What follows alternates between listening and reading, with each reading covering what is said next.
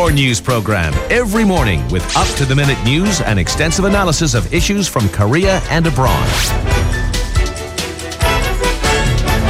This morning with Alex Jensen on TBS EFM. We'll talk about a tangled web.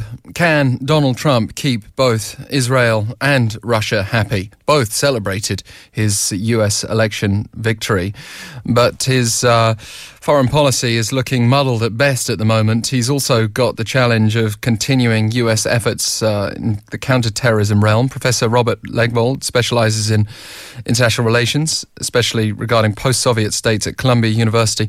Good morning to you from Seoul. Thanks for joining us. Good morning. Pleasure to be with you. So, uh, firstly, on the counterterrorism, uh, you got IS um, or Islamic State, as they refer to themselves, as a, as a major problem, uh, likely to still be there. I would have thought uh, when Donald Trump takes office in January. The, the thing is, even just mentioning IS also uh, implicitly brings all these other countries into the uh, equation.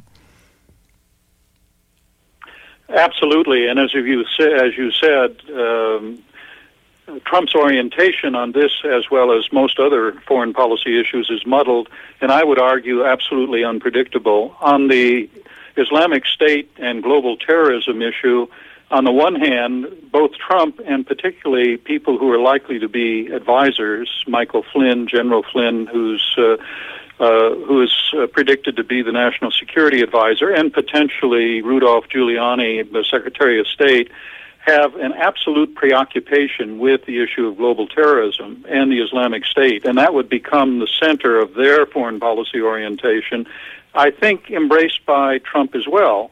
But on the other hand, there's no clear notion of how they would improve on what has been U.S. policy in dealing with the Islamic State and global terrorism.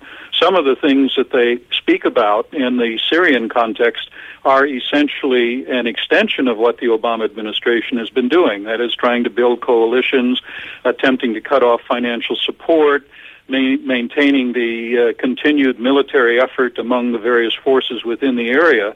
So it's unclear how they would actually deal with what they what they are likely to make an absolute preoccupation of their foreign policy. Yeah, I mean we've got various flashpoints which could go beyond terrorism into all-out conflict involving the United States. Um, obviously, the situation in Syria is one of them. Uh, we've been watching North Korea closely as well to see whether that might be a, a trigger point. But um, there are various developments we have and could look at. Uh, the South China Sea being a further one. But staying in the Middle East for now tell us, in your view, whether you think under Donald Trump it's more or less likely that the US is going to be uh, dragged into a wider scale conflict. I don't think it was likely that we would have been dragged into a larger conflict even had Hillary Clinton been elected, although in Moscow the view were, was that we would very soon be in a potentially explosive crisis over developments in Syria, particularly uh, the military effort uh, in Aleppo or the things that were being done in Aleppo. Under Trump, I think even less likely because if he really does engage Russia with the kind of basic realpolitik approach that he suggests, where he's not going to hold the Russians to a moral standard in the way in which they're aiding the Assad regime, or indeed that they that he will resist the support that they're providing to the Assad regime, or add to this that he's prepared to, in effect, allow the Russians, the Syrians, to take the lead in fighting ISIS, and therefore accept the status quo within uh, within uh, uh, within Damascus, the Syrian regime. In that in that context, it may well be that you come closer to a kind of diplomatic deal between uh, between uh, a Trump administration and the Russians that more or less lives with the regime that exists in in Damascus and begins to begins to complete what I think is probably in underway already, and that is uh, a gradual withdrawal of U.S support for the opposition forces uh, because we're having such great difficulty disentangling the so-called moderate forces from Nusra Front and the extremists and otherwise. I think Trump is prepared to complete that process entirely. Uh, so I would think the risk of direct confrontation with the Russians over their military intervention in Syria probably would be reduced in a Trump administration.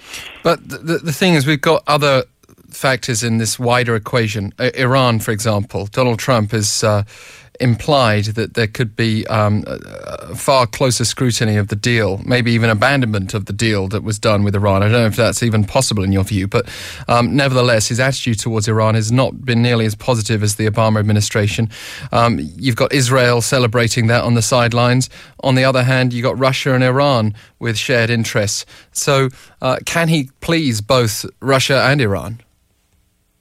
I think the irony is that what I've just said, the likelihood of a crisis between the United States and Russia, military confrontation over what's happening in the Syrian civil war, uh, is balanced by what I think will be a very destabilizing U.S. influence within the Middle East more broadly if he, that is, a President elect Trump, follows through on the things he said for two reasons.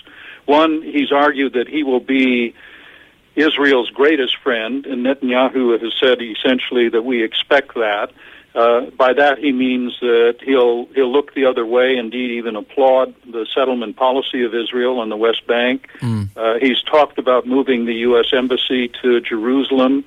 Uh, he has, as you said, been critical of the Iran deal and suggested that he will dismantle it if he were to move in that direction on on on either front, he is going to first of all heat up the conflict between Arabs and Israelis, Palestinians and Israelis, and secondly, he's going to destabilize the wider region and indeed U.S. alliances with Europeans and to that extent the Russians who strongly support the Iranian deal.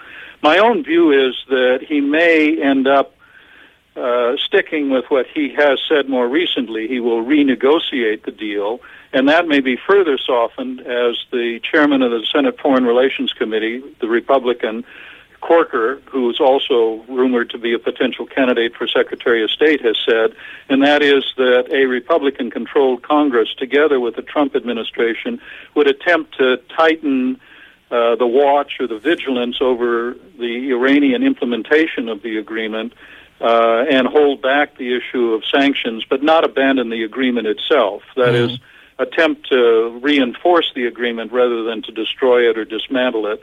Uh, because there are really very heavy consequences for the United States, and never mind the international community in the Middle East, where he really, uh, to begin um, backing away from it on the U.S. side. Nonetheless, as I've said, this general orientation to which you refer, the Iran deal, the U.S. Israeli relationship as he has, uh, Trump has portrayed it, as I said, I think will be a destabilizing influence in what is already a very volatile region. Professor Legvold, thank you very much for joining us today. You're welcome. Great to have you on the line. Professor Robert Legvold, uh, with the book Return to Cold War, has uh, been analysing these general issues for some time uh, out of Columbia University. Um, we have been discussing the Secretary of State position. It seems like it's going to be very important. Could it even be Mitt Romney, as some of the latest reports suggest? We'll have to pick that up next week. But that brings to a close our series of special interviews speculating on the immediate effect of the Donald Trump victory.